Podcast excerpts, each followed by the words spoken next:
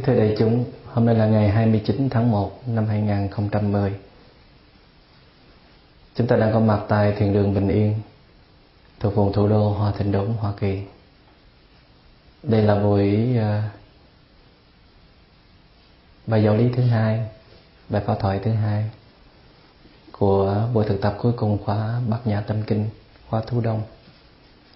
Và bài pháp thoại này có tựa đề là Mộng tưởng Niết Bàn. Chưa có bài nào tôi đặt cái tựa trước hết. Riêng bài này, tại vì phải ngồi thiền à, ngày qua nay ngồi thiền rất là nhiều lần. Để có nhiều năng lượng nói được bài pháp thoại này, hy vọng là diễn đạt mọi người à, đừng có hiểu lầm là may lắm rồi. Mà hiểu đúng, hiểu chính xác nữa thì may hơn. Mặc dầu là nếu chúng ta nắm vững về cái nguyên tắc sắc tức thì không không tức thì sắc. Là cái linh hồn của bát nhã tâm kinh đó, thì cái đoạn này không có khó khăn lắm. Nhưng mà cái đoạn này nó trở thành rất là gai cấn rất là cam go. Nếu như mà chúng ta vẫn ở trong cái nhận thức sắc tức là sắc mà không thì nó tức là không thôi. Ta vẫn cứ là ta và người ấy vẫn cứ là người ấy. Chúng ta đang ở một cái tầng nhận thức khác thì diễn đạt ở một cái tầng nhận thức. Nó không phải chúng ta đang ở rất là khó để mà tưởng tượng ra. Giống như con rùa nó thuyết phục con cá, hiểu về đất liền thì con cá nó chịu thua này con cá nó nghe con rùa thuyết minh về cái đất liền mà nó đã một cái chuyến du lịch về đó, thì con cá không tin. Con cá nó làm gì có cái chỗ giống như vậy được. Nó chỉ tin ở cái cái cung điện mặt nước của nó thôi. Ờ, cố nhiên chúng ta đang không à, mời mọi người đi một chuyến du lịch về một cái hành tinh xa xôi nào, mà đó là cái thế giới nội quan, bản tâm của chúng ta. Nhưng mà tại vì chúng ta bị kẹt trong cái chuyến hành hương từ vạn kiếp là đuổi bắt theo ngoài cảnh cho nên chúng ta chỉ cách một mặt hồ mà muôn trùng nghìn xa tại vì anh là chim mối cá, em là ánh trăng nga.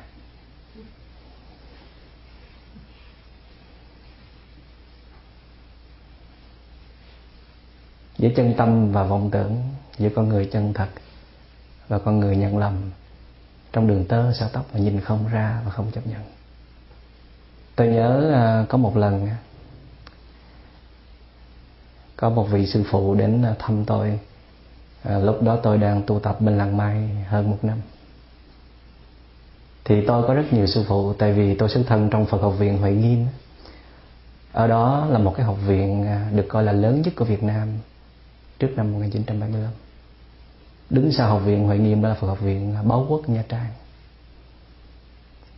Và nơi đó đào tạo ra ba bốn trăm thầy ba bốn trăm thượng tọa rất là giỏi. Ở trong vùng của chúng ta có một vài thượng tọa cũng đã từng xuất thân từ Phật học viện Huệ Nghiêm. Mặc dầu tôi không hoàn toàn thỏa mãn ở nơi đó hướng dẫn tôi về cái lý tưởng của mình hay là cái pháp môn tu tập nhưng mà tôi thật sự rất là biết ơn khi mình được lớn lên trong một cái môi trường mà cái thời đó à, phần lớn trong các tu viện người ta một là người ta thế tục hóa dân gian hóa đạo Phật hai là chạy theo bằng cấp nhưng mà Phật học viện Huệ Nghiêm can đảm để à, tổ chức ra một cái trường Phật học chuyên khoa Phật học thôi. Và cái bằng cấp nó nó không có giá trị mấy trên quốc tế so với cái bằng cấp của đại học bằng hành. Thế hệ của chúng tôi là thế hệ học trò. Thế hệ à, hưởng ké. Có nghĩa rằng tuy học cái chương trình cao đẳng chuyên khoa nhưng mà cũng không có được bằng cấp.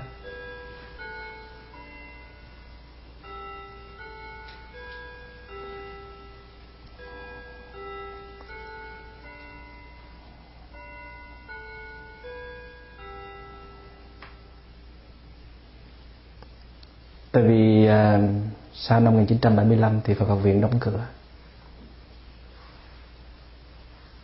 À, chúng tôi không có được học chính quy giờ giấc chương trình đầy đủ như là cái thời của các bậc thầy mình học. Nhưng mà toàn bộ giáo án của một cái cao đẳng chuyên khoa Phật học thì chúng tôi được học hết.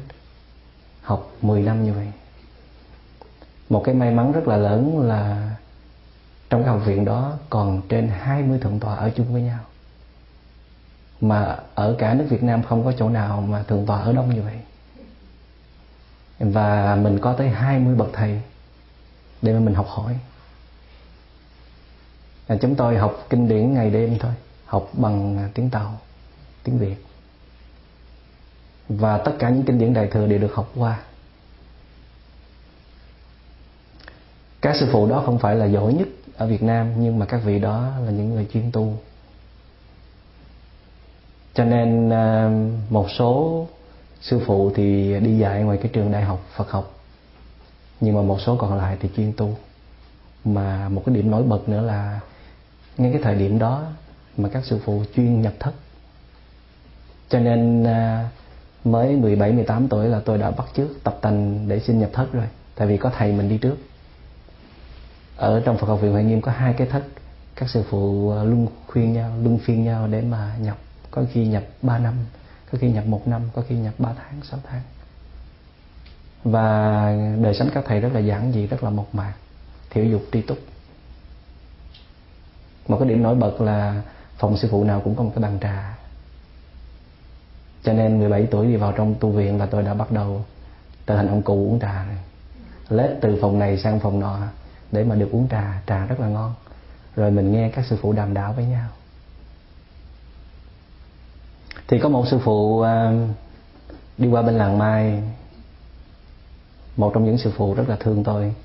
Đi qua bên làng mai để thăm, cho biết làng và coi coi cái chỗ đệ tử mình ở ra sao. Thì tôi rất là đúng phép học trò. Rất là một mực hầu thầy cho nên là mặc dầu là ở trong à, ở chung trong tăng xá với các huynh đệ nhưng mà 3 giờ khuya đó thì tôi phải thức dậy sớm để mà đi ra ngoài cái thiền thất ở ngoài rừng của thầy mình đang ở đó để mà nấu trà hầu thầy. Thì ngày xưa à, mỗi lần à, những ngày lễ tụng giới thì tôi cũng hay 3 giờ khuya đi vào trong phòng của sư phụ uống trà rồi mới đi tụng giới. Nó quen cái nếp như vậy mà sư phụ cũng biết ý, cho nên là để cửa. Thành ra giữa mùa đông lạnh phải trùm cái mền, rồi cầm cái đèn lội trong rừng để mà ra thất của thầy và cái cửa đã để sẵn rồi. Thì đi vô trong thiền thất, thì thầy trò ngồi im lặng với nhau, hàng giờ rất là rất là yên. Ít có nói chuyện lắm, nhưng mà tự cảm nhận.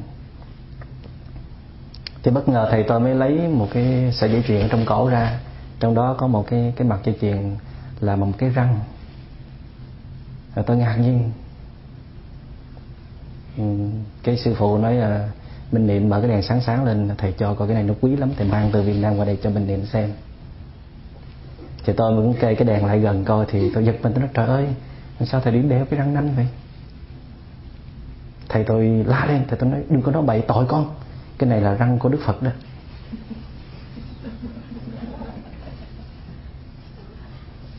Và một vị à, thân tín nào đó đã mang từ Ấn Độ về tặng thầy. Mà thầy rất là thương con, đem qua đây cho con coi. Tại vì ở trên cái răng đó được à, bọc cái lớp vàng ở trên. Tôi mới cãi lại, tôi nói, thầy ơi, thầy nhìn lại coi, cái răng này, cái nanh chứ đâu phải là cái răng. Tại vì nó to quá, ở một lóng tay mà. Mà thử, thầy thử để cái nanh này vô cái miệng coi gớm lắm. Trời ơi, làm sao mà cái răng phật mà như cái nanh được? Rồi thầy, tôi bắt đầu giận lên rồi đó. Thầy tôi nói mình niệm mà không có tin thầy cái này là người ta à, khảo cổ người ta chứng minh rõ ràng. Đây là cái răng của đức phật. Thì tôi cũng không biết nói làm sao. Tôi nói thôi thì bây giờ giả sử như cái này là cái răng của đức phật thiệt đi nữa đó. Nhưng mà thầy chỉ có một cái răng mà ở bên ngoài thôi. Con có cả một ông phật ở đây nè. Mà thầy khỏe con cái gì?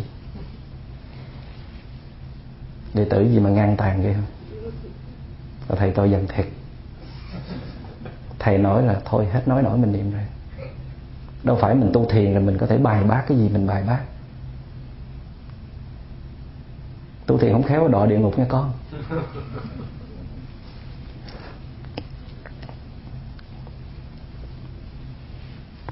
Cũng một lần khác, thầy tôi nói, có bộ lúc này minh niệm mà muốn trở thành tổ hay sao rồi dám sáng chế ra dòng thiền mới nữa. Thiền hiểu biết tôi trả lời tính bơ con con có muốn thành tổ đâu, thưa thầy. Con muốn thành phật thôi. Thầy cũng lắc đầu thầy thua thằng này luôn rồi.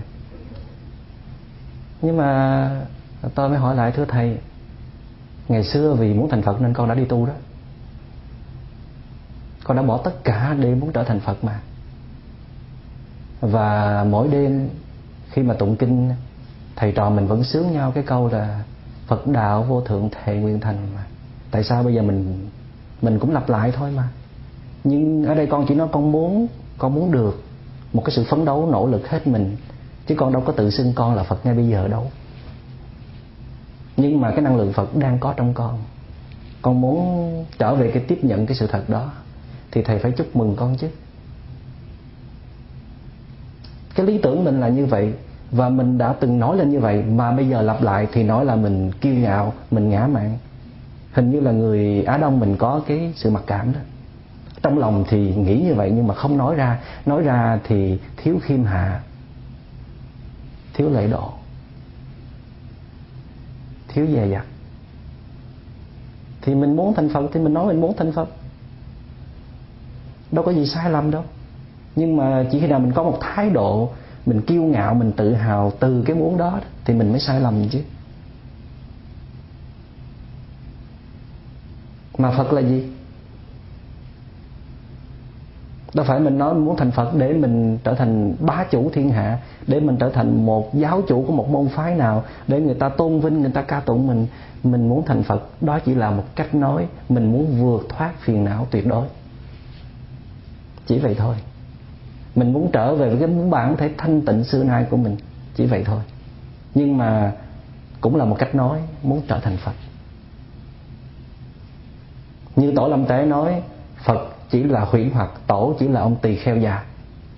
Tất cả những ý niệm về phật và tổ của chúng ta có thể rất là sai lầm. Ở bên công giáo, người cơ đốc giáo đó, họ cho rằng đấng tạo hóa creator và cái tạo vật creator là hai cái khác nhau. Thượng đế là đấng tạo hóa, còn họ là vật được tạo ra. Cho nên đó là hai cá thể biệt lập.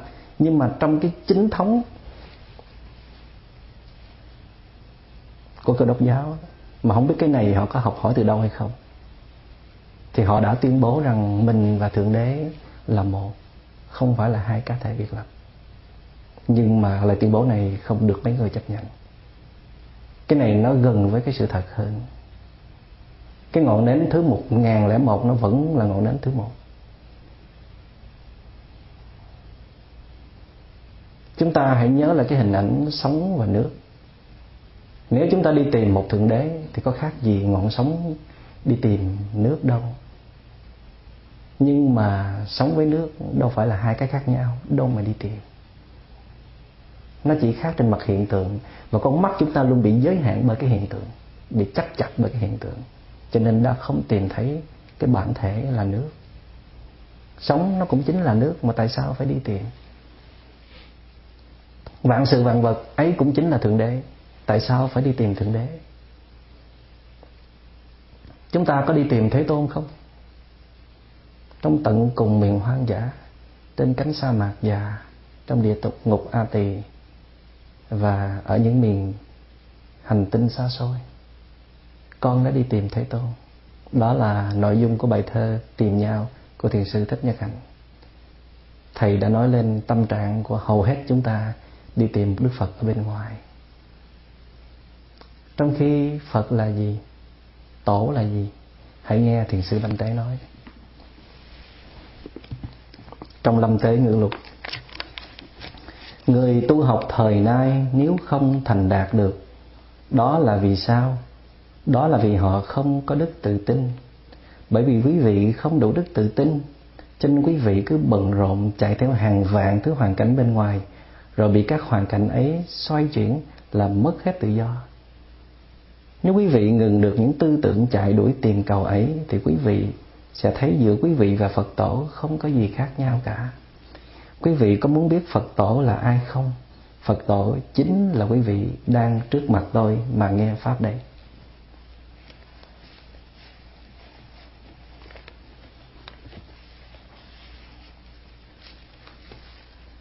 Hôm trước chúng ta có nói tới ông già Noel Có nhiều người, Nhiều trẻ con đã tin rằng có một ông già Noel thật Cho quà chúng và ông già Noel nó vẫn còn tồn tại trong cái hình hài đó. Chúng ta có phải lũ trẻ ấy không? Chúng ta vẫn còn tin rằng Đức Phật của chúng ta lấp lánh hào quang đi trên hoa sen Và rưới nước từ bi để mà giúp đỡ chúng ta. Chúng ta vẫn là những đứa trẻ con trong Phật Pháp. Mà chúng ta không hề biết rằng Đức Phật của chúng ta vĩ đại hơn nhiều. Đã lên đường đi hàng ngàn hàng ngàn năm mà Đức Phật của chúng ta đâu phải chỉ có Đức Thích Ca Mâu Ni mà ai trong chúng ta cũng có một cái cái chất liệu như vậy cả.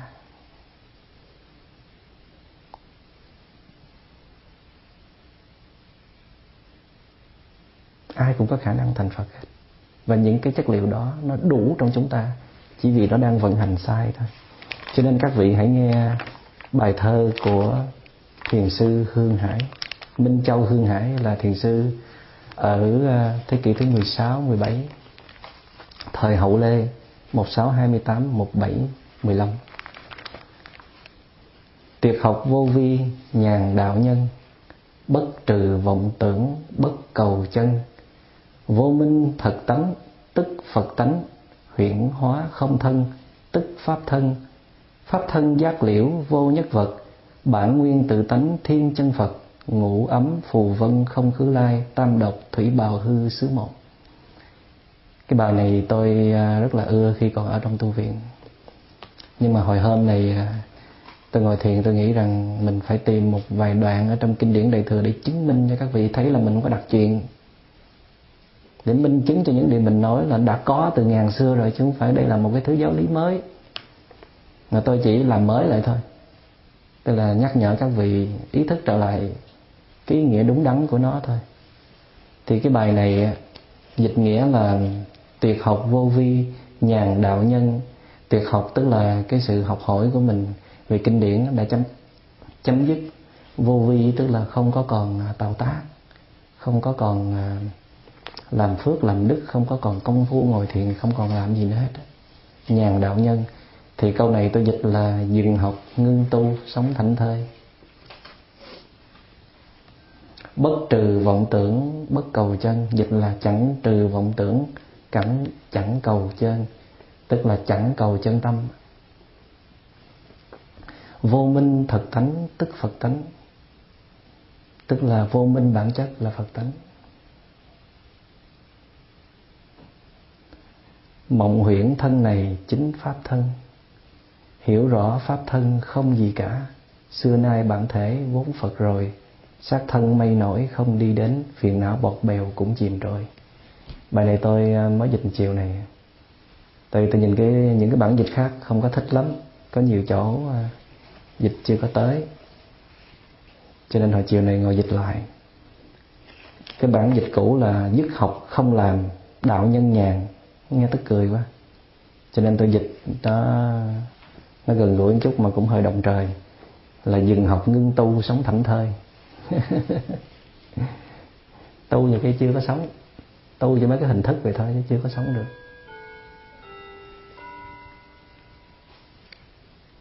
Sống thảnh thơi có nghĩa là vượt ra khỏi cái ngã để mà tu. Còn cái tu trước là tu trên cái ngã. Cho nên là dừng học ngưng tu, sống thảnh thơi, chẳng trừ vọng tưởng, chẳng cầu chơi. Tức là không có ý niệm muốn xua đuổi hay là diệt trừ phiền não trong khi tu tập mà có ý niệm muốn diệt trừ phiền não là sai lầm. Mà xưa giờ là mình cứ đi diệt trừ phiền não, phải không? Tại phiền não đâu có thiệt đâu mà diệt, nó chỉ là một hiện tượng thôi mà. Mà cái ý niệm muốn diệt trừ là ý niệm sân. Mà ý niệm mà muốn có được cái tâm chân thật là ý niệm tham. Thành ra là không có đem sân và tham vô nữa, đủ rồi. Vậy thì không muốn đem tham vô nữa thì cứ đi theo cái phiền não vận hành và xé nát cái cấu trúc của nó, cái guồng máy của nó, thì nó hết rồi. Thì chấm dứt cái phiền não đó. cái trạng thái mà chấm dứt đó đó, người ta gọi là niết bàn. Niết bàn là sự dập tắt của phiền não, sự tắt ngấm của phiền não. Nirvana, đó là chấm dứt phiền não. Thì người ta gọi trạng thái của hợp thể năm uẩn trong cái tình trạng đó đó, tình trạng mà hết phiền não rồi đó, thì người ta gọi là niết bàn. Thành ra đâu có gì đâu cầu tại sao phải cầu? Tại nó đâu phải nằm ngoài mình đâu mà cầu. Nó trong mình mà. Mà tại sao mình phải diệt nó? Tại vì nó không có thiệt làm sao mà diệt được? Thì nó cũng trong cái guồng máy sắc, thọ, tưởng, hành thức như vậy mà điều hành cho nó đúng lại. Thì chẳng có gì là vô minh cả. Chẳng có gì là phiền não cả. Cho nên cái thái độ mà muốn diệt phiền não là thái độ của sân thái độ muốn đạt được niết bàn, là thái độ của tham. Lìa tham, lìa sân đó thì đó mới là thái độ đúng đắn của một người hành thiền. Và trong đây tuyên bố của thiền sư hương hải là vô minh, cái bản chất thực của cái vô minh đó, nó chính là phật tánh. Đừng có bỏ nó bỏ nó là kiếm phật tánh đâu ra. Làm gì có cái chuyện mà mình bỏ cái thân xác này mình thành phật được. Tại vì huyễn hóa không thân, cái thân này là cái thân huyễn hóa nè, nó cũng chính là cái pháp thân đó. Nó chính là cái chỗ để niết bàn sanh khởi đó. Mà bỏ nó thì coi như là bỏ niết bàn luôn. Vậy thôi tại niết bàn là gì? Là mình sống giữa cái hợp thể năm uẩn này mà không có kẹt, nó là một cái ngã. Đơn giản vậy thôi. Chấp nhận tất cả những cái ngã khác. Pháp thân, mộng huyễn thân này chính pháp thân. Hiểu rõ pháp thân không gì cả. Dịch từ cái câu là pháp thân giác liễu vô nhất vật. Vô nhất vật là không có một cái gì hấp dẫn, nó đặc biệt, nó nằm sâu sắc trong đó đâu, đừng có kiếm. Không có cái gì trong đó hết đừng có đi tìm niết bàn, đừng có đi tìm pháp thân à, đừng có đi tìm phật tánh, tại vì nó không có. Nó chỉ là một cái trạng thái là không kẹt vào những cái hiện tượng này, không kẹt vào tham và sân, thì nó chính là trạng thái đó. Vậy thì phải có tham với sân rồi mới không kẹt chứ. Cho nên là rất cần tham và sân, rất cần phiền não. Không có phiền não thì không có niết bàn. Mà bản chất con người là phải có phiền não thôi. Tại sao mình chê trách, mình bất mãn cái con người phiền não của mình. Xưa nay bản thể vốn phật rồi, dịch từ cái câu là bản nguyên tự tánh thiên chân phật. Ngủ ấm phù vân không khứ lai, dịch là sát thân mây nổi không đi đến. Tức là mình thấy mây nó trôi vậy chứ nó cũng chạy đâu khỏi bầu trời này đâu. Cho nên đừng có nói là mây đến mây đi, tại mình đứng chỗ này thì thấy mây đến mây đi chứ. Còn mình ở muôn nơi thì mây đâu có đến đi gì đâu. Thí dụ như à, mình ở trong cái căn phòng này chỗ nào cũng là mình hết thì người đó ngồi góc nào cũng được hết không có gọi là đến chỗ này hay là rời chỗ kia. Và tam độc thủy bào hư xứ một tam độc tức là tham sân và si tức là phiền não. Tôi dịch là phiền não bọt bèo cũng chìm trôi. Tất cả những phiền não đó cũng là hiện tượng rồi nó cũng sẽ tan biến như bọt bèo hết. Nó không có thiệt đừng có lo quá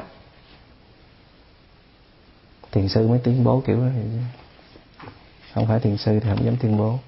Thì cái câu mà bất trừ vọng tưởng, bất cầu chân một lần nữa, chúng ta sẽ thấy trong cái bài thơ khác cũng của Minh Châu Hương Hải Thiền Sư. Quang minh tịch chiếu biến hà sa, phàm thánh hàm linh cộng ngã gia, nhất niệm bất sanh toàn thể hiện lục căn tài động bị vân già. Đoạn trừ phiền não trùng tăng bệnh, thú hướng chân như tổng thị tà tùy thuận chúng duyên vô quái ngại niết bàn sanh tử đẳng không hoa. Tôi ưa bài thơ này lắm và ngày xưa tôi viết thư pháp à, chữ tàu treo cái bài này ngay cái đầu giường của mình. Và tôi dịch sang tiếng việt là lấp lánh lặng soi khắp bao la muôn loài phàm thánh ở chung nhà. Tâm không phân biệt toàn thể hiện nhận biết sáu căn vốn mây nhòa. Cố trừ phiền não càng thêm bệnh hướng tới chân như cũng lối tà thuận cảnh tùy duyên nào ái ngại, niết bàn sanh tử. Những đốm hoa. Bài này cũng mới dịch thời chiều luôn. Tại vì trong đây có nhiều câu dịch không có đúng.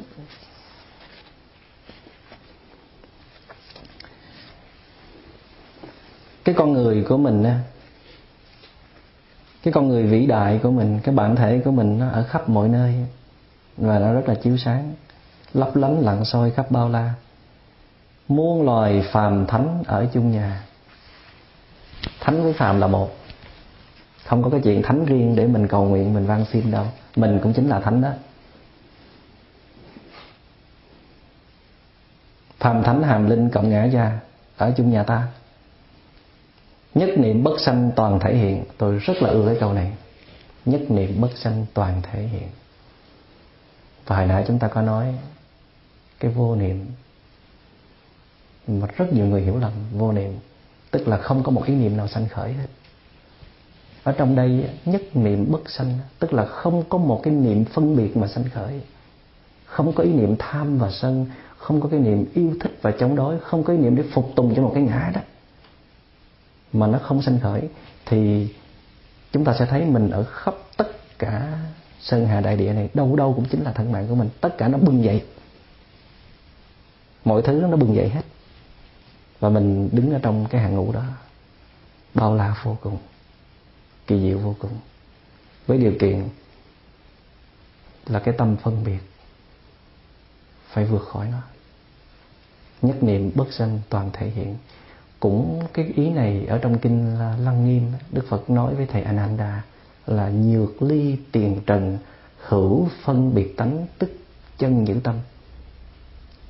Khi mà lìa nhược ly tiền trần, tức là nếu mà lìa cái nhận thức của lục căn á, tức là những cái hiểu biết từ ngày xưa tới bây giờ, sông là sông, núi là núi, lá là lá, hoa là hoa, giấy là giấy, mây là mây, rừng là rừng, cái những nhận thức đó là tương đối thôi, bỏ đi, lìa bỏ nó đi vượt khỏi những cái nhận thức đó, thanh tịnh hóa, thức uẩn. Mà hữu phân biệt tánh mà vẫn còn có một cái cái ý niệm nhận ra đó, thì đây chính là cái tâm chân thật của ông.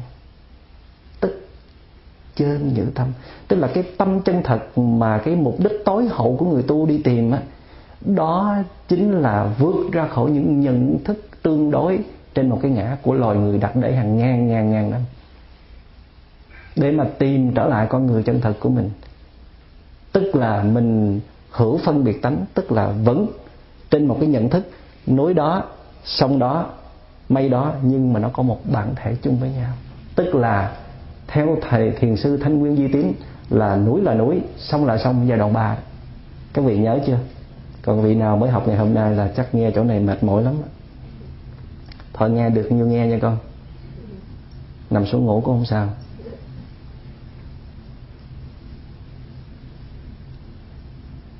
Vậy thì nhược ly tiền trần hữu phân biệt tánh, tích chân như tâm. Nghĩa là mình đứng giữa trần lao thế gian này, mình nhìn vạn sự vạn vật trong cái tương đối này, mình vẫn còn hiểu biết cái này là cái này, cái kia là cái kia, nhưng mình đã thấu rõ được cái bản thể bên trong của nó khi thấu rõ được bản thể bên trong của nó, mình không có ý đồ muốn gom chúng lại thành một. Chúng vẫn cứ là hiện tượng đó. Nhưng mà mình hiểu rằng chúng luôn tương tác, tương tức trên tinh thần vô ngã và duyên sinh với nhau.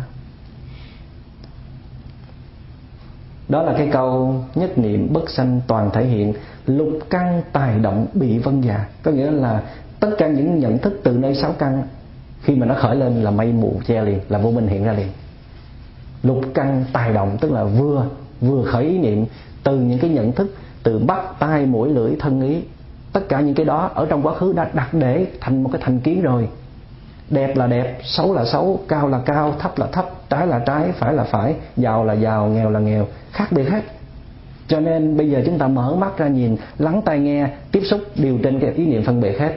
Mà vượt ra khỏi được cái chỗ này là trở về với con người chân thật của mình thành ra cái chữ chân nhữ tâm, tức là cái tâm chân thật của ông, làm cho nhiều người rất là hiểu lầm. Có nghĩa rằng tưởng rằng có một cái ngã, tâm chân thật trên một cái ngã là sai. Tâm chân thật trên một cái vô ngã. Cái chữ nhữ này là chỉ là nó chơi cho vui thôi, chứ không phải của riêng thầy Ananda. Nhữ tâm có nghĩa là cái tâm của thầy Ananda đó. Tức là Đức Phật nói cái chân tâm này ai cũng có. Nó là vô ngã. Và hai cái câu hấp dẫn nhất của cái đoạn này đó là đoạn trừ phiền não trùng tăng bệnh, thú hướng chân như tổng thị tà. Cố trừ phiền não càng thêm bệnh mà hướng tới chân như cũng lối tà. Thấy chưa? Đâu phải mình tôi nói đâu. Thiền sư minh châu hương hải cũng nói và bao nhiêu vị tổ cũng nói là đoạn phiền não đi thì bệnh nó chồng thêm bệnh. Tại vì tại sao mình không chấp nhận phiền não đó của mình? Thí dụ mình đang giận, thì mình chấp nhận đi. Tại sao mình muốn mình không giận? Tại vì mình đã vận hành sai, cho nên cơn giận nó đã biểu hiện. Tại sao mình không chấp nhận như là đứa con của mình để mà tìm hiểu ôm ấp và hóa giải nó? Từ từ hóa giải nó. Tại sao mình chống đối nó? Mình nói tôi là người không giận. Ồ, tôi tu hành, tại sao tôi lại giận? Cái tự mình đàn áp cơn giận của mình à? Mà càng đàn áp, thì cơn giận nó càng bùng khởi lên giống như mình là người tu mà mình còn tham ái. Cái mình tự hành hạ mình, tự trách bóng mình. Tại sao tu hành mà còn tham ái? Nhưng mà tham ái nó là một cái thực tại đang có mặt rất là rõ ràng. Cái vấn đề là mình phải chấp nhận. Tại vì trong quá khứ mình đã sống như thế nào, mình để cho cái năng lượng tham ái nó lớn như vậy. Bây giờ trước khi mình muốn chuyển hóa nó thì mình phải chấp nhận lấy nó, chứ tại sao mình lại đang áp nó giống như khi mình bị thất bại mình làm business không thành công, thì mình muốn mình phải thành công. Cái muốn này nó giết chết mình. Tại vì anh biết rằng nếu anh muốn thành công thì anh phải hội tụ bao nhiêu điều kiện nữa, phải có chứ. Bây giờ anh rớt xuống âm điểm mà anh muốn lên trên hàng top làm sao được. Cho nên anh phải bò lên từ từ. Mà muốn bò lên từ từ thì anh phải chấp nhận thất bại này cũng là một phần của con người của anh. Mà cuộc sống mà không có thất bại thì không có tương lai thành công cho nên cái chấp nhận nó rất là quan trọng. Vì không chấp nhận cho nên muốn đoạn đoạn trừ nó. Tại vì cho phiền não là xấu, mà cho niết bàn là đẹp. Cho nên muốn bỏ cái xấu mà đi tìm cái đẹp. Mà xấu cũng chính là mình, mà đẹp cũng chính là mình. Tự nhiên mình chống mình rồi mình yêu mình. Nó rất là nghịch lý, phải không? Cho nên là đoạn trừ phiền não, bệnh thì chồng thêm bệnh. Đã phiền não nó là bệnh rồi, mà chống nó thêm một cái thái độ nữa là bệnh tăng lên mà thú hướng chân như đi tìm niết bàn, đó là tà đạo. Tổng thị tà. Thú hướng là dồn hết năng lượng để mà đi tìm cái niết bàn. Tại vì niết bàn nó là mình mà sao đi tìm? Ở trong kinh pháp hoa nói rằng cái viên ngọc nó nằm trong cái chéo áo của anh, của chị. Lấy ra mà xài, chứ đi xin ai chi? Mình có mà. Mình có cái viên kia, minh châu đó mà. Và cái bản bản tâm thanh tịnh, cái chất thảnh thơi, cái chất giải thoát, cái hạnh phúc chân thật ở trong chính mình, van xin làm chi. Cho nên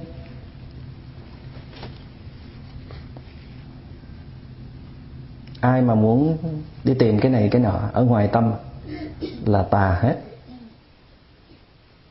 Chết chưa? Này, thiền sư nói chứ phải tội nha tùy thuận chúng duyên vô quái ngại, niết bàn sanh tử đẳng không hoa. Rất là dễ thương. Cái bài này tôi cho là rất là hoàn hảo. Ở cái chỗ là hai cái câu cuối là tinh thần hóa độ. Mà hóa độ nó không phải là một cái phát nguyện, mà nó là một cái gì đó rất là tự nhiên sau khi đoạn hết phiền não thì tự nhiên là muốn tâm từ nó mở à. Và khi tâm từ mở thì tùy thuận chúng duyên, tức là thuận cảnh tùy duyên sao cũng được hết không có chống đối, không có đòi hỏi, không phải bắt buộc thế này thế kia sao cũng được hết. Vô quái ngại, tại vì mình đã có được ông Phật trong lòng rồi. Mình có một cái gia tài lớn nhất mình đã tìm được rồi. Mình có báo vật trong tay rồi thì mấy cái bạc lẻ bên ngoài mình đâu có tính nữa.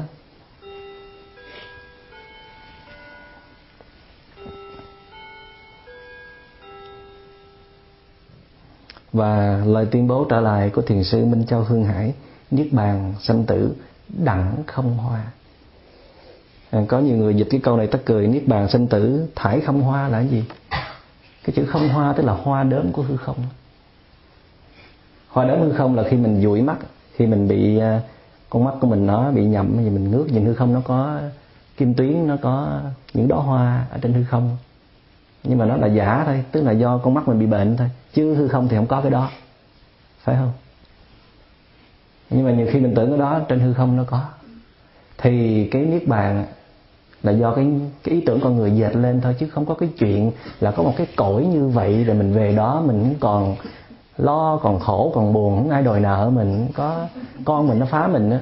Cái đó là do mình vẽ vời ra cho cái nhận thức nông cạn của mình thôi và cái chuyện sanh tử cũng vậy. Mình chết rồi mình sẽ đầu thai rồi mình sẽ tái sinh rồi mình mang nghiệp lực rồi mình thế này thế nọ. À, tất cả những cái đó là hoa đốm hư không là do cái trí tưởng tượng con người mà ra. Nhưng mà tới đây mình hỏi lại. Vậy thì à, nếu mà trên tinh thần vô ngã vậy thì ai ai làm phước ai lãnh tội? Kẹt anh nha. Chà chỗ này cam go dữ. Chắc nghe tiếng chuông.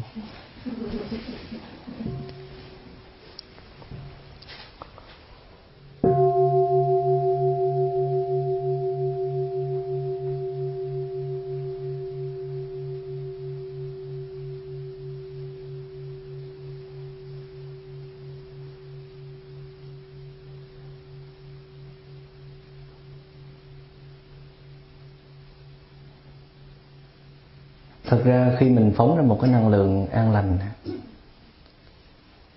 nó có hai dạng năng lượng an lành. Một cái dạng thứ nhất là do mình à, thu gọn cái phiền não mình lại. Dọn bớt tham sân si, bớt mong cầu, bớt chống đối. Mình đừng có tưởng mình thiệt thòi, không có đâu.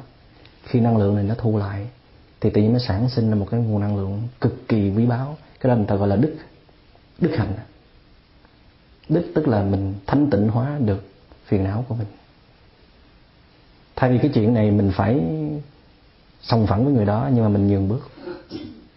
Thay vì mình phải ăn thua đủ với họ, thì mình lại tha thứ. Thay vì mình phải hưởng được cái phần đó mà mình nhường nhịn cho họ, thì cái này nó sinh ra cái đức người này đáng phải trừng phạt mà không trừng phạt, thì nó sinh ra cái đức và cái năng lượng này đó, nó được phóng ra từ cái ý niệm hành động và lời nói. Và một cái năng lượng thứ hai là mình hướng tới giúp đỡ một người khác. Ủy lạo người đó làm cho người đó tốt hơn đẹp hơn bình an và hạnh phúc hơn. Cái đó gọi là năng lượng phước. Phước là mình hướng tới mình giúp đỡ một đối tượng. Và đặt cái tên là phước. Chứ kỳ kỳ thực đức nó cũng là phước thôi. Tại vì khi mình tỏ ra cái năng lượng đức ấy, thì mình đã giúp đỡ được người khác rồi. Và khi mình giúp đỡ người khác mà mình không có kẹt trên một cái ngã đó, thì nó sinh ra năng lượng đức rồi thành ra đặt tên để dễ hiểu thôi. Vậy thì khi hai cái năng lượng đó nó phóng ra đó mặt sức mạng để có đức mặt sức mạng tức là vũ trụ sẽ nuôi mình suốt đời. Mình sẽ trở thành đứa con cưng của vũ trụ nghĩa là không có tính toán sòng phẳng trên một cái ngã, mà sống trên tinh thần vô ngã. Mình phải nhận vũ trụ là mẹ của mình, cũng là thân mạng của mình. Cho nên mình đã sống vượt ra khỏi những cái hưởng thụ của một cái ngã ích kỷ, để mà luôn luôn mở lòng ra, ôm ấp mọi đối tượng mà giúp đỡ. Với một thái độ sống như thế này, tôi bảo đảm các vị là tai ương ách nạn này vượt qua hết và sự cân đối, sự bình ổn và hạnh phúc trong tâm hồn diễn ra ngay lập tức. Còn mình tính hơn tính thua, không qua trời tính. Mà trời ở đây chính là vũ trụ, chứ không phải là thượng đế. Mà vũ trụ là ai? Là một cái cấu trúc tự nhiên giữa vạn vật hữu tình và vô tình. Vũ trụ là tổng năng lượng gộp lại từ năng lượng của hữu tình và vô tình mà ra. Mà nhiều khi mình đáng thừa hưởng cái phần đó mà mình không thừa hưởng, mình nhường cho người khác, thì vũ trụ sẽ hậu đãi mình, trả lại mình bằng một cái nguồn năng lượng khác. Mà nếu mà mình lấn lướt cái quyền thừa hưởng của người khác, mình xâm phạm vào tài sản của công dân, thì biết tay với vũ trụ. Tuy mình tưởng rằng không ai biết, nhưng mà vũ trụ sẽ trả đũa ngay lập tức. Mà nhiều khi mình lấy vật chất mà vũ trụ trả lại tinh thần, mình chiếm tài sản mà mình thất bại trong tình cảm, mình bệnh tật mình mất mạng. Cái đó là sự công bằng, nhân quả và duyên sinh của vũ trụ. Mình không chạy đâu khỏi nếu mình còn trú ẩn trong cái vũ trụ này. Mà nếu mà mình không có lãnh quả thì con cháu mình cũng lãnh. Tại vì con cháu mình nó cũng chính là mình mà. Mà con cháu mình cũng còn ở trong vũ trụ này thì vũ trụ sẽ trừng phạt con cháu mình. Cho nên cha mẹ ăn mặn mà nhiều khi con cháu khát nước là như vậy. Thành ra mình tạo ra năng lượng an lành thì ngay nơi cái hợp thể này nó hưởng trước. Hợp thể hưởng chứ không phải cái ngã hưởng, hợp thể hưởng. Và những cái liên hệ chung quanh hưởng trước. Những liên hệ gần hưởng trước. Và tới những cái liên hệ xa và cả cái vũ trụ này cùng hưởng với cái năng lượng an lành đó. Và khi tạo ra một cái năng lượng xấu cũng giống như vậy. Chính cái hợp thể này lãnh trước rồi những người thân gần tiếp tục đón nhận và những người xa hơn và cả vũ trụ này cùng lãnh đủ bởi những cái năng lượng xấu do mình gây ra. Thì nó cũng không khác gì với cái hiểu biết của chúng ta trước đây về nguyên tắc nhân quả. Nhưng mà có điều cái nhân quả này nó phức tạp hơn tại vì nó phải đi theo với cái duyên sinh. Tại vì cái nhân quả này nó phải xảy ra trên cái nguyên tắc của vô ngã, chứ không phải là một cái ngã nhưng nó vẫn là nhân quả. Vậy thì cái hợp thể này mà còn cảm nhận được cái cảm giác đau đớn hay là bình an, hạnh phúc, thì cái hợp thể này nên khôn ngoan, thiết lập cho mình một cái đời sống làm sao để mà không bị vũ trụ ra tay trừng phạt. Và mình còn nhận người này là con mình, người kia là cháu mình, thì khôn hồn mà sắp xếp một cái tương lai sáng đẹp cho họ.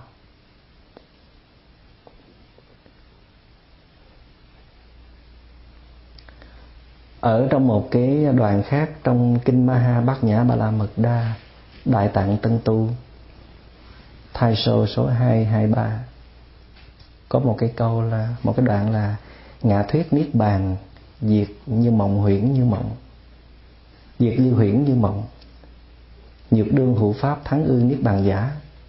Ngã thuyết, diệt phục như huyễn mộng, hà di cố, chư thiên tử thì mộng huyễn niết bàn bất nhị bất biệt. Tức là ở trong này cũng xác nhận một lần nữa, niết bàn, nó chỉ là những cái ờ, những cái giấc mộng, những cái trò huyễn hoặc do tâm trí con người vẽ ra thôi. Và nhược đương hữu pháp thắng ư niết bàn giả. Mà nếu có một cái gì nó tuyệt hơn cái niết bàn nữa đó, thì ngã thuyết diệt phục như huyễn mộng, thì tôi cũng nói khẳng định cho các vị biết nó cũng đều là cái trí tưởng tượng của con người hết. Tại vì không có cái gì là niết bàn cả. Thì đây là cái câu mà trở lại trong bài thi kệ là không có pháp nào trên. Ai là kẻ hành thiền, ai đang được an nhiên, không động và không tịnh, không có pháp nào trên. Đó là cái câu tôi muốn dùng, không có pháp nào trên.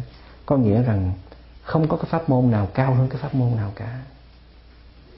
Mà nó cần thiết, hợp lý cho mỗi căn cơ, mỗi trình độ chúng ta nói cao là tại vì chúng ta muốn đưa lên cái sự so sánh về cái khả năng vượt thoát phiền não và chứng đắc niết bàn chứ gì. Mà ở đây đâu có gì là chứng mà đâu có gì là đắc mà đâu có gì là niết bàn. Thì tại sao có cao có thấp? Ấy vậy thì chúng ta nên nhìn nhận lại tất cả các pháp môn đó, nó đáp ứng được cho nhu cầu mỗi người và làm cho người đó có bình an hạnh phúc được thì pháp môn đó là hay là đẹp. Cho dù cái đối tượng đó có muốn vượt thoát phiền não hoàn toàn hay là không hoàn toàn gì, cái chuyện đó là cái nhu cầu của mỗi người. Người kia nói, tôi đâu có muốn chứng niết bàn, tôi đâu có muốn thành phật, tôi chỉ muốn an lạc thảnh thơi trong đời sống. Thì được rồi. Tại vì khi mà anh chứng niết bàn thì anh hưởng, mà anh không chứng thì anh không hưởng. Chứ đâu có tội. Đâu phải anh đi tu là anh phải chứng niết bàn. Nếu anh chứng được niết bàn, nghĩa là anh diệt sạch phiền não, thì anh có cái hạnh phúc vĩ đại. Còn nếu mà anh giữ lại một số phiền não, anh không muốn đoạn trừ, thì cái hạnh phúc anh nó nhỏ hơn. Mà anh không đoạn gì cả, thì anh chấp nhận sống chung với phiền não, sống chung với đau khổ. Chỉ vậy thôi, chứ đâu có ai đài đoạn anh, đâu có ai trừng phạt anh đâu. Vì vậy cho nên không có ai có tư cách để nói rằng ai cao hơn ai. Tại vì đồng đẳng hết đều có cùng Phật tánh hết mà có người muốn mời lên, có người không muốn mời lên, vậy thôi. Mà nói cho đúng hơn là chúng ta là một. Người kia tu thấp cũng là ta, mà người nọ tu cao cũng là ta. Nói thấp cao trong cái tương đối thì có cái gì để gọi là thấp tới cao ở đây? Cho nên nếu mình tu tới một hồi mình thấy pháp môn thiền hiểu biết là number one á, là phá sản tại vì pháp môn thiền hiểu biết này nó không có một cái ngã riêng biệt. Bây giờ cụ thể là nó đứng trên vipassana và cộng thêm cái kinh điển đại thừa đây nè. Khi mà chúng ta dám bỏ một cái câu là không động và không tịnh, không có pháp nào trên mà chúng ta muốn trở thành đại thừa rồi. Nhưng mà vẫn đứng trên vai phật tổ mà ra hết. Chúng ta chỉ có một cái công là tổng hợp lại theo một cái chỉnh thể mới để nó có một đời sống mới, một sức sống mới, nó phù hợp cho trình độ mới thôi. Chứ không có một cái ngã ở đây cho nên mình gọi thiền hiểu biết là gọi tương đối cho vui, để báo hiệu rằng đây là một cái chỉnh thể mới, nhưng mà nó đứng trên cái cái hợp thể cũ. Chứ không phải để là một cái lý do mình tự hào để mình chia cách, phân biệt. Vì vậy cho nên trong cái bản bát nhã tâm kinh này tôi ưng ý nhất cái câu này. Mặc dù cái câu này không phải là cái câu trái tim của bát nhã tâm kinh nhưng mà tôi đọc nhiều bản dịch rồi thì tôi ấm ức lắm.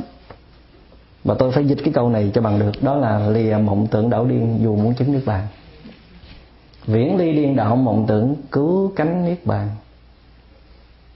Tôi mà muốn chứng cái này, chứng cái nọ là điên đảo, là mộng tưởng. Tại vì chúng ta bị kẹt trên cái ngã rồi. Nếu muốn chứng á, là phải chứng trên cái vô ngã nha cả vũ trụ cùng chứng, cả cộng đồng cùng chứng, cả đoàn thể cùng chứng thì được.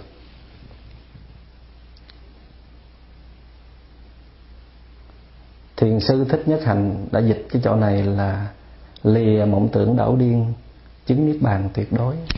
Có thể có nhiều người hiểu lầm ý của ngài. Tưởng rằng nếu mình lìa tất cả những cái cái mong muốn ngoài thế gian, rồi thì mình sẽ chứng được cái niết bàn cái đó là cái cao tột nhất, cho nên gọi là tuyệt đối. Đó không phải là cái ý của người dịch. Ý của người dịch rằng khi mà anh buông bỏ cái ý niệm muốn chứng cái này, muốn đắc cái kia, dù đó là niết bàn, thì ấy là cái niết bàn tuyệt đối nhất. Nhưng mà tôi là người miền Nam, cho nên tôi nói không có khéo như vậy. Tôi nói hoạch toẹt ra luôn. Mà nói miền Nam là có kỳ thị là tôi nói là lìa mộng tưởng đảo điên, dù muốn chứng niết bàn, thì đó mới thật sự là rốt ráo. Nói cho nó rõ luôn cho rồi, khỏi úp mở gì nữa hết. Vậy thì chúng ta trở lại những cái đoạn trên là vậy nên trong tánh không sắc thọ tưởng hành thức năm uẩn ấy đều không, sáu căn nhãn nhĩ tỷ thiệt thân ý cũng không, sáu trần sắc thanh hương vị xuất pháp cũng vậy không có 18 giới từ nhãn đến ý thức. 18 giới là gì? Tức là sáu căn mà cộng với sáu trần thì sinh ra sáu thức. Tức là thí dụ như nhãn căn là mắt đây mà tiếp xúc với lại cảnh vật gọi là sắc trần thì sinh ra là nhãn thức, đúng không? Người ta cộng sáu cái đó lại, người ta gọi là 18 giới. Các vị hiểu không? Vậy thì cho dù là mắt, cho dù là sắc, cho dù là nhận thức cái này nó đều là giả tạm trong một cái hợp thể vô ngã. Hết không có đâu. Không có gì gọi là mắt hết. Không có gì gọi là sắc hết. Không có cái gì gọi là thức hết. Cái này chỉ là một cái duyên hợp và duyên tan thôi. Chính vì vậy mà tuyên bố tiếp tục không nên không có vô minh và cũng không hết vô minh. Cho đến không già chết, cũng không hết già chết không khổ, không tập, không diệt, không đạo. Cho nên tôi dịch sang tiếng việt là không khổ, không nguyên nhân. Nguyên nhân tức là tập đế. Không khổ là khổ đế. Và không lạc tức là không có diệt đế. Và không nẻo tới, tức là không có đạo đế.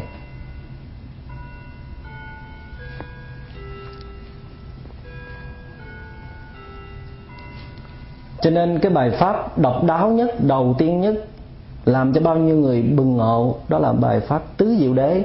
Thật ra chỉ là một cái giáo lý tương đối thôi. Trên một cái ngã mà chúng ta đang mê hoặc, bị mê hoặc, bị chấp chặt, cho nên đức phật đã dẫn dắt chúng ta đi từng bước một, từng bước một rằng à anh công nhận anh có phải ngã, phải không? Anh biết tại sao anh khổ không? Anh công nhận tôi là nếu mình có cái ngã này thì mình phải khổ, phải không?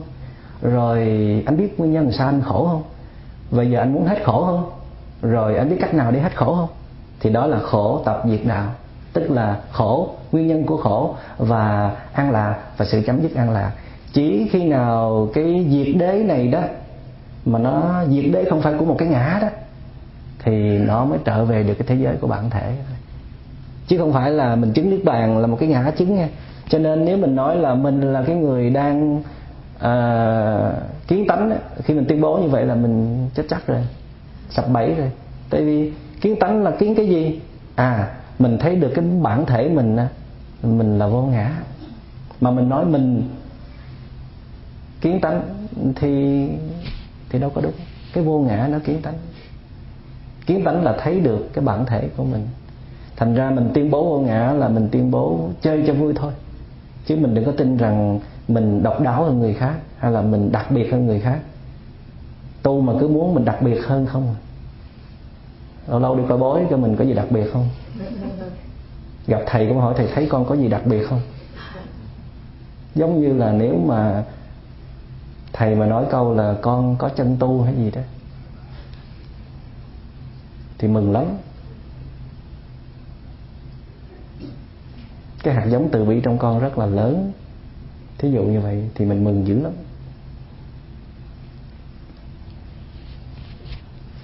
Và không trí cũng không đắc.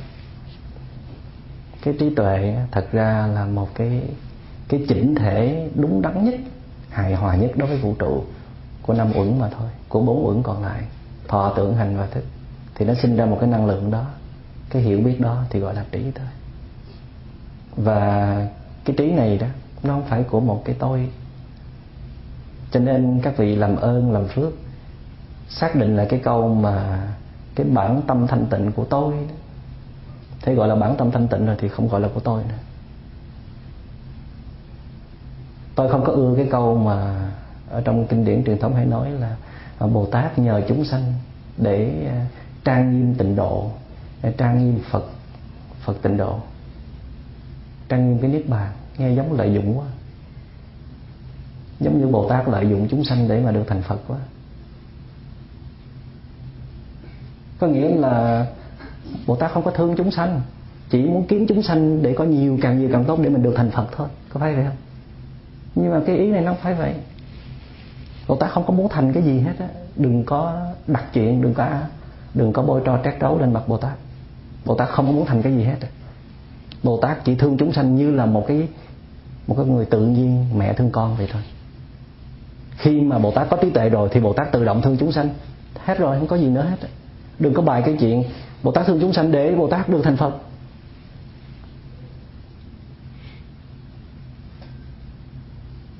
Nếu bồ tát như vậy thì bồ tát chỉ mượn chúng sanh làm cái bằng đạp cho mình thôi. Phải không?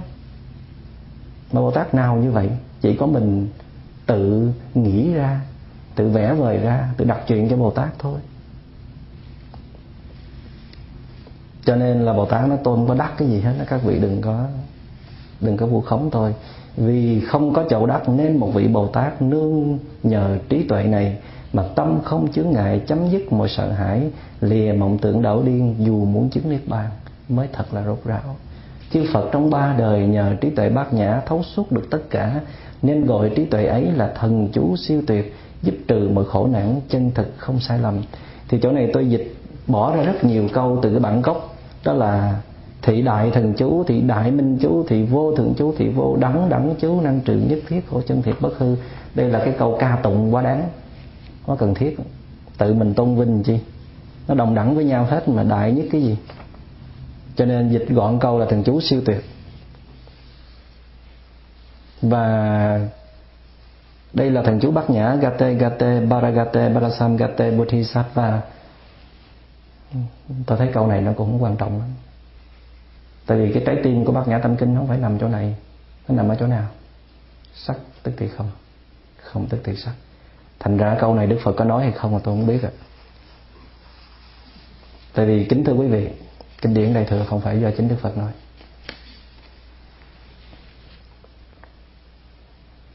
Toàn bộ kinh điển đại thừa là do chư tổ nói, nhưng chư tổ cũng chính là đức phật có phải vậy không?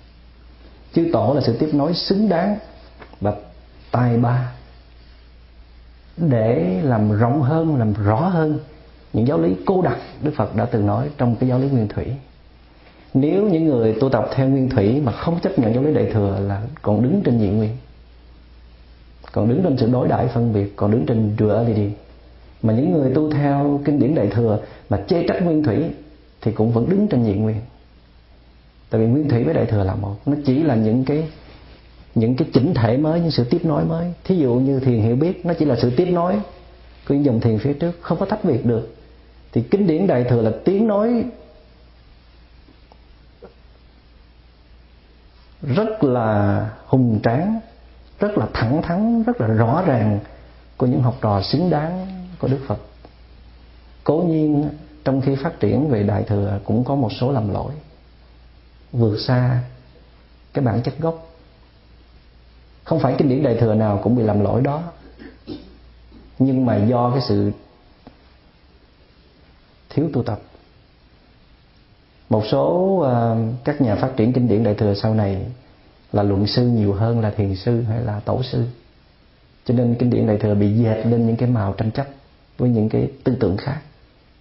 Thành ra cái sự di biệt cái sự kỳ thị nó bắt đầu diễn ra trong kinh điển đại thừa trở thành một cái cuộc tranh luận hàng ngàn năm. Chúng ta là thế hệ à, bây giờ thì chúng ta phải hiểu được một điều rằng Phật nói hay Tổ nói không có quan trọng. Cái quan trọng đó cái quan trọng là cái giáo lý đó nó có giúp chúng ta vượt thoát được phiền não và nhìn nhận lại con người chân thật của mình hay không. Chứ chúng ta đừng có phanh phui tìm kiếm cái này, ai nói cái kia, người nọ nói để làm cái gì, để chi trích, để chống đối, để mà kỳ thị. Chúng ta chỉ cần biết rằng những cái giáo lý này, nó hòa điệu được với nguyên tắc của vũ trụ. Và nương trên cái giáo lý này, chúng ta có thể sống bình an và hạnh phúc, có hiểu biết và thương yêu, và mở lòng ra để ôm ấp muôn người muôn loài. Thì đây là giáo lý chúng ta cần phải đi theo. Đó là kinh điển thứ thiệt và ngược lại nếu người đó nếu những cái dòng kinh điển mà được nhân danh là đức phật nói là những kinh điển nguyên thủy mà chúng ta lại chấp chặt chúng ta bị kẹt trên một cái ngã để chúng ta kỳ thị phân biệt để chúng ta không nhìn mặt nhau được không ngồi chung với nhau được thì à, cái giáo, giáo lý đó nó đã hại chúng ta mất rồi và đó là cái tinh thần của kinh bắt rắn mà Đức Phật đã từng nhắc nhở. Kinh điển nó cũng giống như là một con rắn. Mà nếu chúng ta bắt trúng cái đuôi con rắn, chúng ta sẽ bị con rắn cắn chết. Mà chúng ta bắt trúng cái mình con rắn, chúng ta cũng bị con rắn cắn chết. Chỉ khi nào chúng ta bắt được cái đầu con rắn thì chúng ta mới có thể bắt được con rắn. Kinh điển cũng giống như con rắn. Các vị đừng có tưởng là mình có quyền tới đó tha hồ mà hiểu, tha hồ mà lấy. Bắt trúng cái đuôi nó đi, nó sẽ giết mình chết bắt trúng cái mình nó đi, nó sẽ giết mình chết. Giết chết là như thế nào? Làm cho mình kẹt vô một cái nhận thức sai lầm và đóng băng trong đó luôn, mà không bao giờ mở lòng ra để chấp nhận những cái mới khác mà nó đúng đắn hơn. Cho nên rốt cuộc lại, chúng ta chưa có chứng bát nhã. Chúng ta chưa có vô ngã chúng ta đang kẹt trong một cái ngã. Nhưng mà chúng ta biết rằng chúng ta phải đi về cái hướng vô ngã. Vì vậy chúng ta tạm thời dùng lấy cái thân này. Nói tạm thời, nó hơi bi quan quá. Mình phải kính trọng cái hình hài, cái năm uẩn này. Sử dụng nó một cách tài ba để cho nó vận hành đúng trở lại với cái nguyên tắc vũ trụ. Để mỗi ngày trong đời sống mình kiểm chứng, mình đã buông bỏ bớt cái mê lầm của mình về một cái ngã bao nhiêu, mình buông bớt được cái sự tham cầu, cái sự chống đối bao nhiêu để mình được trở về với cái bản thể thanh tịnh của mình. Nhưng mà cái sự trở về này, các vị phải nên nhớ nó là vô ngã. Chứ không phải là mình đi tìm một cái gì để mình chứng, để mà mình trở về trên một cái ngã. Cái điều này phải luôn luôn nhớ rồi thì à, những cái gì mình học nó sẽ soi sáng, nó dẫn đường cho mình. Chúng ta học bát nhã tâm kinh đây không phải là vô bổ. Những cái lý thuyết này nếu chúng ta biết dùng thì nó có lợi vô cùng. Cho nên các tổ mới nói là văn tư tu. Văn tức là mình nghe, cái sự hướng dẫn đúng đắn. Rồi mình suy gẫm, mình tầm từ, rồi mình mới quán chiếu, so sánh lại với cái sự thực tập của mình. Các vị nhớ ha, những cái gì mình suy gẫm mình tiếp nhận được chỉ là một cái thước đo để mình thẩm định lại với cái công phu của mình, chứ không phải nó là cái công phu của mình. Giữa cái hiểu và cái chứng là hai cái khác nhau. Tôi vẫn thường nhắc nhở với các vị rằng có hai điều mà chúng ta cần phải thay đổi. Điều thứ nhất là thay đổi nhận thức. Điều thứ hai là thay đổi cái tập khí, thay đổi thói quen. Chúng ta phải chấp nhận cái sự hướng dẫn đúng đắn trước. Chúng ta chấp nhận nó một trăm phần trăm chưa? Cái chân lý đó chúng ta đã chấp nhận nó chưa? Đã chấp nhận rồi là đã có con đường. Bây giờ chỉ còn chúng ta đi trên con đường đó thôi. Nghĩa là chúng ta mỗi ngày mỗi ngày bào mòn những cái tâm tham cầu, tâm chống đối của mình bằng cái pháp môn của mình, thì chúng ta sẽ thực chứng mỗi ngày luôn. Mỗi ngày thực chứng từng phần từng phần từng phần. Cái đó gọi là biệt biệt giải thoát. Tức là từng phần từng phần giải thoát. Chứ không cần đi tới đỉnh mới giải thoát trí tuệ nó sẽ bàn bạc trải dài từ cái khi chúng ta khởi điểm đi đúng con đường cho tới đích, chứ không phải tới đích rồi thì mới có trí tuệ. Thu ngắn thời gian lại. Đừng có hẹn mấy kiếp nữa mới có thể đạt được trí tuệ bát nhã, mà mình có thể đạt được trí tuệ bát nhã ngay trong đời sống để mà hưởng chứ. Cho cái cái năm uẩn này nó cực khổ quá cho nó hưởng và nó hưởng rồi thì à, những cái uẩn còn lại, những cái hợp thể khác còn lại cũng được hưởng. Tình trạng à, con người bây giờ đang trong cái chiều hướng suy thoái về đời sống đạo đức, đời sống tâm linh. Chúng ta có một cái may mắn rất là lớn. Chúng ta đã có duyên với đạo Phật, đã đến được với giáo lý đại thừa, đã tiếp xúc với những cái sự thật rất là lớn. Nhưng mà cái may mắn đó nó có đủ để giúp cho chúng ta có được một đời sống an lạc thảnh thơi và chia sẻ cái năng lượng đó cho mọi người hay không, nó tùy thuộc vào cái thái độ của chúng ta. Nếu chúng ta tự nhận mình may mắn rồi thì chúng ta phải làm gì với cái may mắn đó? Chứ không phải ngồi đó mà cứ nói, tôi may mắn quá, tôi may mắn quá, tôi may mắn quá. Rồi ích kỷ một mình, tu mà cứ co rút lại một mình, thì bao giờ nhân loại mới được nhờ, con cháu mình mới được nhờ? Và tương lai sẽ ra sao? Nếu không phải bây giờ chúng ta bắt đầu hành động phải hạ thủ công phu liền ngay từ bây giờ. Đã có đường đi rồi thì đi đi chứ. Còn ngập ngừng chỉ rửa. Kính chúc các vị thành công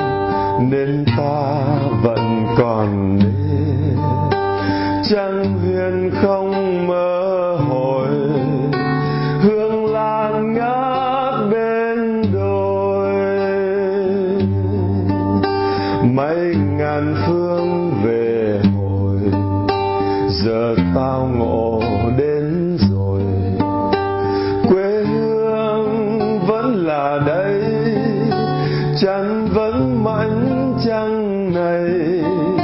Ngàn sâu ngàn sâu nữa lòng lòng giữa trời